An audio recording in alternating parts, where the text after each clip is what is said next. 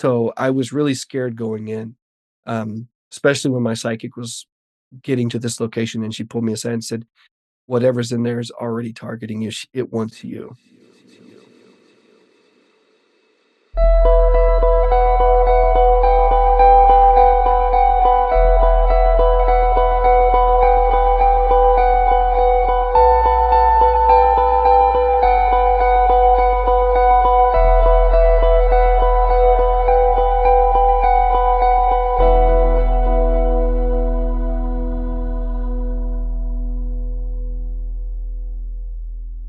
Hello there, and welcome to episode 38 of Your Ghost Stories.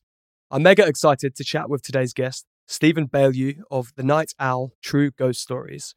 Stephen began his podcast in 2017 and has since gained a loyal fan base, and it's clear to see why.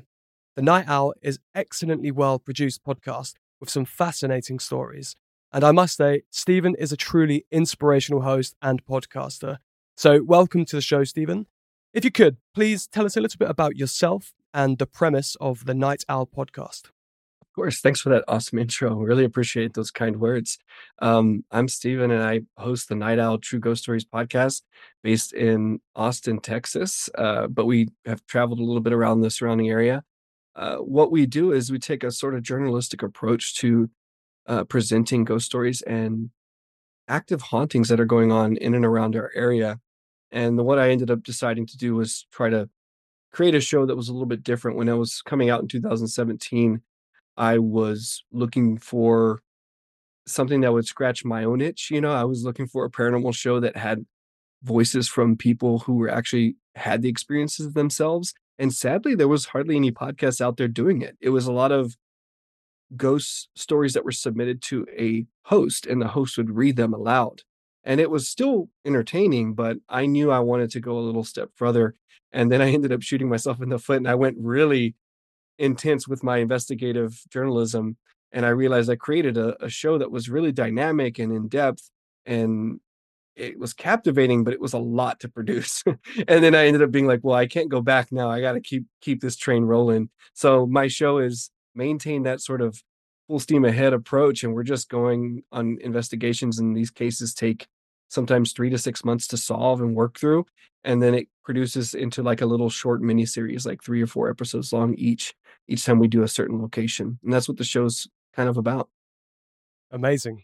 So yeah we spoke briefly before uh, we hit record and uh, just for anybody listening to this so i kind of said to you that this the premise of our shows are kind of similar so we get people on board and they tell the ghost stories in their own words. But um, yeah, for anybody listening to this, go listen to the Night Owl because Stephen does it a thousand times better than I ever could.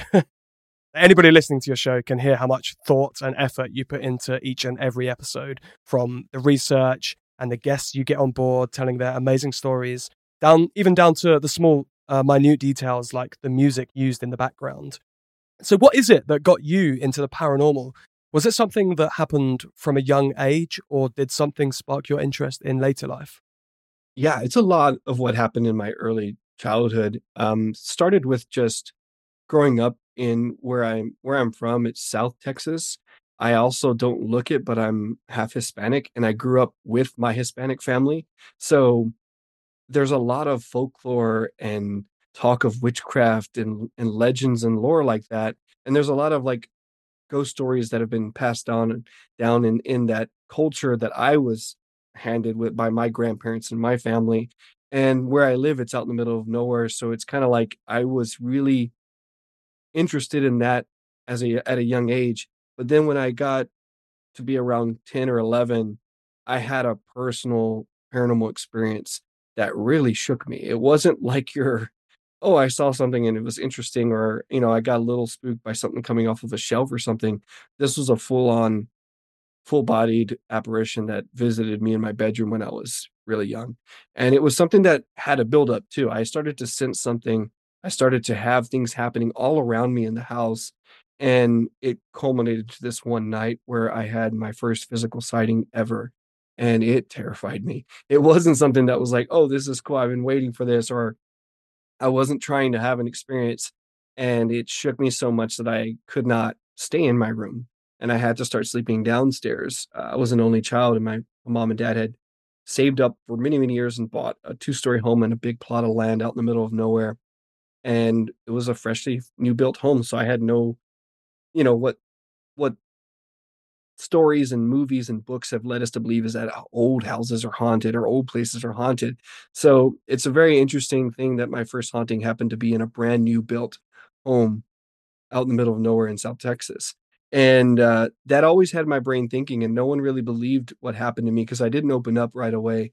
And as I started to dive into research on my own as a young kid, I realized there were a lot of people that had experiences like this that they couldn't explain. So it led me to be like, well, I want to be a voice for those people too, because I didn't have someone, I was an only child. I didn't have a brother or sister I could go and confide in and say, you're feeling this too, right? So my show hopefully lends a voice to a lot of people out there that had similar experiences, and it might be a way that they can connect with and say, okay, I'm not crazy. I have seen something, and many of these other people have too. I love that, and I love how much you know meaning there is behind your show. It's not you haven't just one day decided that oh you know I'm kind of interested in this, and you know it's, it's got a lot of um in, of history from your life, and yeah, that, that's a really nice way um that you put it in words there.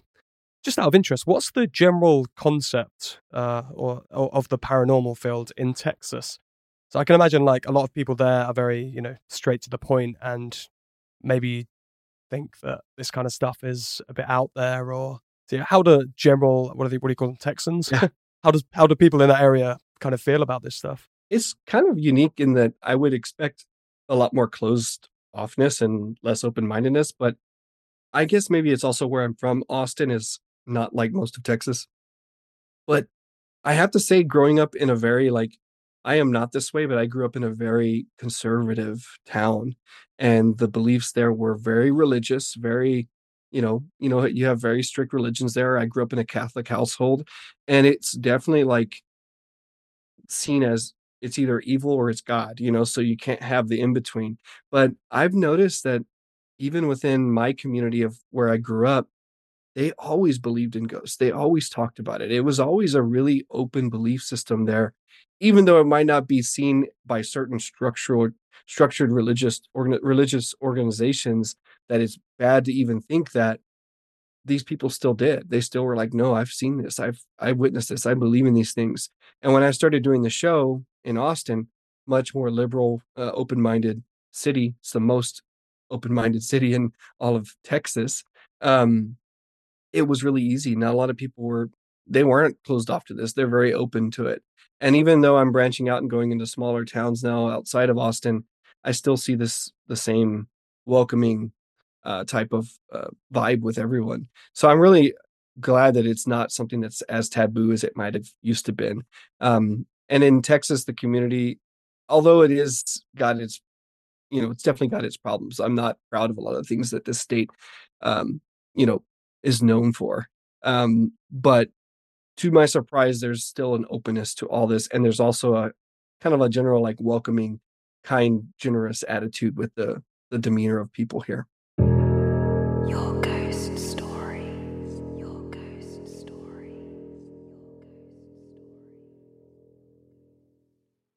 As somebody who is well researched on this topic, what is your opinion on what ghosts or spirits maybe are?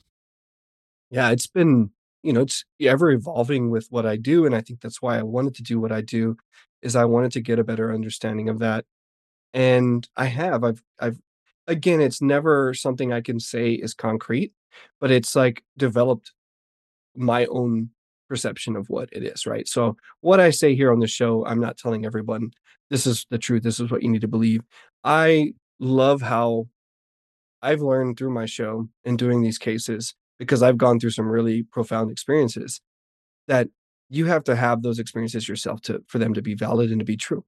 And you know, I've captured incredible photographs, but as soon as I as soon as I saw the photograph, I immediately was like I know if someone posted that and I was just seeing the photograph, I would just immediately dismiss it and be like, I didn't take that photo, so I can't say that that was not doctored. So for me, I'm going through this process of being like, I know this is valid because I experienced it and I'm going to share it, but I'm not going to force anybody else to believe it. You know what I mean? Because I understand, like, I know I wouldn't believe it if I saw it and I wasn't there for that particular moment to to debunk all the things that could explain it.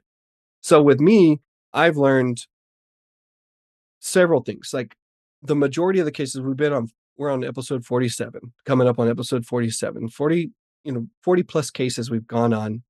And what I do is I use a team, right? I have a really good friend of mine, Alexis, who's an incredible spiritual practitioner. He has studied so many different cultures and religions, and he does actual spiritual healing, cleansing, things like that. And then I also work with psychic mediums who I've developed relationships with. And the way I develop those relationships is I take them on cases without any knowledge. And that I know that's something y'all have to trust that I don't give them that info, but I know I don't because I specifically work so hard to keep them in the dark, even transporting them and in some cases blindfolding them. So going through that process with psychic mediums, my friend, my team members, seeing everything we have on these last 40 plus cases, I've learned a lot about what I believe ghosts are. And it's not far fetched from what has been written about for centuries. You know, it's like spirits that are at unrest that need something, that have a story to tell, or just are trying to get a message across. And that's the majority of the time what I'm finding is that's what these energies are. They're rem- remnants from the past that were once living beings that are inhabiting property, a land, an object that was once theirs, a house that was once theirs, or they're even drawn to a personality that is very similar to something that might have been in their life, like a man that might have be very much like their husband and they moved into an area where they passed away and so then their spirit is sort of drawn to that person's energy. There's a lot to do with energy that i've found with the spirit world and it doesn't always have to be an old decrepit house where someone died horrifically and to be haunted it can be any of those things i mentioned before I think that may be probably the best explanation I've ever heard anyone say on this show, to be honest. And I totally agree with what you're saying. And going back to what you said first, I can fully understand a skeptic's point of view until you've had an experience that you cannot explain logically. Only then can you begin to understand that maybe this world just isn't as it seems and it's not just black and white. You explained in your earlier life, uh, some of your experience really, really scared you. Does it still terrify you? Um, it's funny, isn't it? Like many people that I've met since doing this show, you know, have experience, including myself. We have experiences, especially in early age, uh, get scared senseless, and then yet we're the ones that go on to make paranormal podcasts. yeah, I, I feel like it's gotten better. I, I, it's funny because that is the one thing that like I love horror films, right? But like gore, slashers, monster movies, zombie films, uh, that's all fun. Like when I watch those horror movies, I'm entertained. When I watch a really well written paranormal film that's more realistic, um, done less over the top or or sensationalized, that those kind of eerie, especially from Japan, things like that would get me. Like because I it took me back to that moment where I saw that girl in my room and how she crawled to my bed and those images were like so visceral and real to me so when i see that in a horror film i still get a bit triggered and when i'm going on cases at sites where people are reporting things like you know i've seen a tall shadow man down in the basement and he stares at me when i go down the stairs so obviously when i'm going down the stairs at night to go there i'm getting those sort of same um, uh, kind of triggered ideas of like, man, I remember that girl at the foot of my bed. You know, I remember these things. Then they create these sort of feelings. They're still there. I definitely have become a lot more brave because I find myself crawling under. You know, I remember my psychic saying, that spirit is crawling under this house in a little uh hatch. And she's like, he wants you to follow him. And I did. And I didn't even think twice about it. But then when I'm down there, you know, under this house in the dark, I only have my cell phone to light the way, my psychic medium's like he's crawling right beside you and trying to take you to where he wants you to find this object that's missing. And in that particular case, we ended up we did find out where this object was, but it wasn't the way that spirit had wanted us to find it. But it was a very serendipitous way in which I uncovered this object, uh, which was very, uh, I don't know. Those are those are the profound moments that I've had. But like I said, it I think I am braver because I would never have done that in my youth, but I am definitely like eager to now tell these spirit stories because I'm learning that they're just human. They were once human beings that are now don't have a body. And I'm not as afraid of that anymore as I used to be. And a lot of times you get scared by the unknown. Like with my story, that girl was terrifying to me. I ended up going and facing that haunting and learning a lot more about her that made her very sweet. And I realized she was just trying to tell me something when I was a kid. And that story was very moving as well. And that's in my series as well, when my psychic medium picked up on her presence and led me back to my hometown, which was really cool to go investigate my very own origin haunting, which I called the origin series on the on the show. Wow, you are a lot braver than I am. uh, where, so, where can people find that that specific episode with the uh, girl crawling? Yeah, I called it the girl in my room, um, and that is I started it off by it's called Origins, and it's Origins Part One and Part Two. The first part is me and my my really good friend Alexis, who's on the show, telling our own childhood ghost stories. So it's like I we're sit we sat out here at a campfire in the backyard of my house and we told our ghost stories because everybody had been asking us to do that. And then I segued into this really cool hidden episode of where my psychic medium had done something incredible. So little tidbit on that one. We've been on cases with a psychic medium named Sarah, who's a phenomenal psychic medium that we worked with and developed with her. And she was on three cases with me. And then she started to see something and she never told me about it. Come to find out, she was seeing what I saw in my bedroom when I was 11 years old. And she, without knowing about that story, I never told her that at all. To a, t- to a T, she described the girl that was in my room. And she says, She's with you. She's been following you and she's wants you to go back to your room and lay in your bed. And I was like, Uh, that was unnerving to me because that's the whole thing is after that night i never slept in that bed. I drug my mattress down the stairs and slept in the living room floor for the rest of my young life from 10 years old 11 years old till i was 17 18 years old. So for sarah to say this is who i see wearing exactly the she described the details and the hair and everything and she says she wants you to go sleep in your bed i got chills all over my body and so we began a journey of documenting that case of her going back to my hometown with me to face my my my demons basically. Um and that was it. Yeah. And that's called or- Origins part 1 and 2. I'm lost for words. Uh, I haven't actually heard that episode, but I'll I'll definitely be uh, diving into that. Um, so, do your parents still live in this house? Yeah, yeah definitely do. I just was there for Christmas, so I went down for a holiday. Um, I still don't sleep in the room. no, I don't blame you. I'll let you hear the episode. It ended on a good note, but I guess the trauma of what I saw is it's still very haunting. I can't use any other word to describe it. It's haunted me to this day.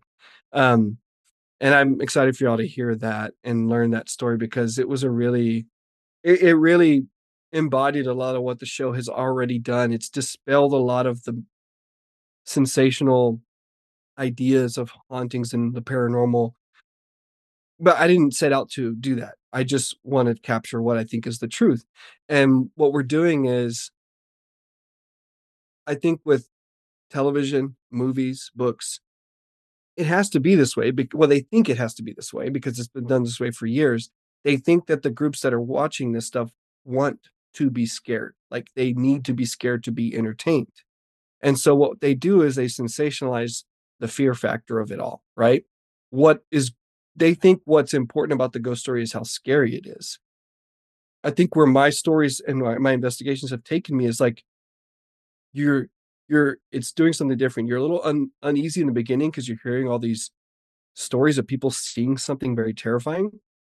But where the show takes you is that it explains and figures out what that is what they're wanting and then it becomes a story that's quite sweet and powerful and moving and most of the people that listen to the show are in tears by the end of each series because of how emotionally moving they are. Um, so i like that we're doing something that's a little bit different than most of what's done in the paranormal world where i think we've come to this sort of monotonous routine of like repetitive we know what they're they're going out with gadgets to try to like get a spike or make something seem like it's scary um, when we don't use any of that gear at all. We don't use detectors or meters. We're just using our own bodies and our minds and our using investigative journalism and doing interviews and doing historical research, cross examining witnesses, using psychic mediums that are blindfolded. And then we gather all that and be like, what is the answer to this? Who is haunting this place or what is haunting this place? So it's been a lot of fun. It does feel like, I mean, I've said it a million times on my show, but it does feel like us in the Western world are just so out of touch with our spiritual sides. And yeah, like you say, we have to rely on this, on technology, um, which maybe it which probably is just pushing us further away from discovering. Um, you know, back hundreds of years ago, they didn't need any of these tools or little cat balls that light up to um to to you know speak to these spirits and stuff. Uh, so yeah, um, it's it's nice that you're kind of sticking to our primitive roots and do, and doing it that way. So moving, uh, going back to some more some more of your episodes, what would you say is your personal favorite episode or story that you've come across that's that's somebody else's, not yours, uh, in your years of hosting the Night Owl? Man, it's such a hard question. I get I get asked that almost every time I'm on a show and I'm trying not to like always say the same thing. So I, I mean, because it is like, well, let me tell you this: like, there's everyone, truly everyone has been so special. Like every case, because of the amount of time and effort we put into them, and then the journey we go on together as a team, like almost like a family, and then we're helping business owners or families in their haunted homes. We we become close to everyone. So, yeah, I mean, the most recent I there was a thing that like really to me was the most powerful case we've ever been on. And that is a case called The Demons That Haunt Us. It's a four part series. It's our longest series to date because it was an incredibly involved case. And it was a case during the pandemic when I was going through a terrible tragedy. So there was a lot going on emotionally within myself that wrecked me. And I needed to figure out where life was going to go from that point on. And I get a call from Alexis, my good buddy. And he's like, Hey, man, I know you're going through a lot, but someone came into my shop today. He's got a, a witch shop, a, like a, a spiritual shop in Austin. And she's like, he, she's desperate. She's in a hotel right now with her two kids. She's a single mom. She can't go back home because this, whatever's in their house has physically hurt her children and she saw her son thrown and scratched. And I was like, I'm over here going through my stuff. I didn't think I was capable mentally and emotionally to handle a case of this magnitude because we'd never had a case where a spirit was physically violent with a child on top of anything. But I was pulled out of my my pain to focus on someone else's and I was able to heal through this case. So there's a lot of power in what happened on that case because like all the other cases too, we were shocked at what it was. We went in thinking this was something we were going to have to battle, like serious battle. I thought I was going to be in danger because when you go into a case where it could be something that could be potentially demonic, which we've never encountered in any of our cases, you don't want to be open emotionally, spiritually, mentally. And I was all that because of what had happened to me. So I was really scared going in. Um, especially when my psychic was getting to this location and she pulled me aside and said, whatever's in there is already targeting you. It wants you. So I was not, I was not ready to go in, but I did. And we, I don't want to spoil it, but it was a very profound case of new discoveries, new directions. And it really reinvigorated me to keep doing what I do, even though I was questioning, should I keep going because of what happened to me? And that was a pivotal case for me and a pivotal uh, series I, I always recommend anyone listen to the demons that haunt us. Yeah and i got goosebumps just you telling that let alone uh, when i get uh, stuck into the story. Yeah. Do you have any other paranormal encounters yourself that's ha- that's happened to you that you'd like to share uh, yeah if so I'd, I'd totally love to hear them so feel, feel free to set the scene and get detailed yeah, um, I mean, not a whole lot outside of my personal home experience and then what I've experienced on the show because I don't do a lot of investigations beyond the show because I don't have the time. Um, but things have followed me home from cases. Um, one particular entity, I don't like to say his name much because he he does like to mess with me when I when I give him the energy. but it was a location called the Tavern. It's one of my first episodes. It's the second episode series I did. It ended up being three episodes long, and it's a very old pub, a tavern bar here in Austin, uh, one of the oldest actually, and it had a dark story for its history. Um, one that I didn't expect when I got there. It unraveled, and I was like, "Whoa, this is not what I was expecting when I took on my second case." And I thought it was just going to be a couple of spirits roaming around, things happening at the bar, but it was like, no, a child was. Um, I don't know if you want to mention this. You can beep it out. Was raped and murdered and stuffed in the wall there. Um, and I did not expect that. And what unfolded on the series that was we were there taking a psychic there without her knowing anything was shocking to see what was unraveling as we were there and the male presence that did this horrible act we ended up finding because he's never been solved this case has never been solved we ended up finding who he was and we believe we found him with the work of psychic ability and my historical research we found this really like it lined up everything and when I found him, I was online. I remember that night I was here at this computer. I found him and I we talked. I called the psychic. I said, "You got to tell me, send me a picture of what this guy looks like." And it was this guy, and we just both agreed we found this person. Um, he was going by the name Walter. Whenever we found him, his name was not that, but there was a lot that the reason why he would have used an alias was clear. It was a brothel. He was a politician. And so we were like, okay, he's not giving us his real name, but we found him. Well, as soon as I found him that night on the internet, I went to go lay down in my bedroom. And this has never happened ever, and not before or since. But as I was going to sleep, uh, a deep male voice just got right in my ear and just said, Stephen, like really loud.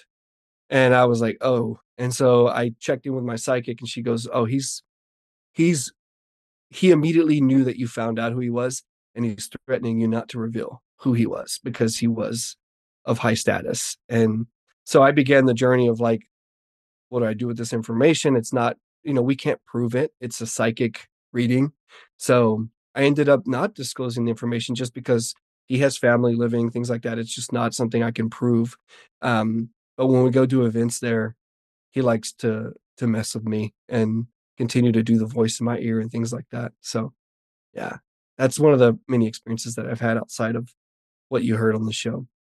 Dude, that is some heavy, heavy stuff. What do you do to protect yourself from spiritual warfare or evil spirits? You know, I've got amazing, like I told you, my friend Alexis is my right hand man when it comes to this stuff and that's why i feel so safe. I don't like i don't ever go in a case if he's not able to make it. Um he has studied so long and so hard he's written books on spiritual practices. He knows how to protect and how to to banish anything if you need to we don't do that unless we have to we never really have but he's got the power and i've seen his work firsthand it's and every time we do something and i check in with clients they report back it's gone. Like it's we're we're back to normal. I trust in his abilities and he's taught me ways, he's blessed certain things that I wear. And every time I do stuff, I have my own methods. I he taught me how to do spiritual cleanses in my house and I do those regularly just for continual like routine maintenance is what it is because I do this work every day. I was editing a new case last night. I realized if you're putting energy toward the spirit world, my friend told me the spirit world is going to notice that. And so you're opening yourself up by doing this work. You got to be able to protect yourself and keep your space clean and, and safe. So I do perimeter cleansings. I do like protection spell, you know, protection cleansings, things like that over the house that's steeped in my own cultural traditions. Alexis is Hispanic also. I grew up with my Hispanic family. I really like a lot of the Hispanic traditions of using copaleros, which is like a like a clay uh, cup dish that you burn um, charcoal in and you burn incense on it, like resins. I do that throughout the house, things like that.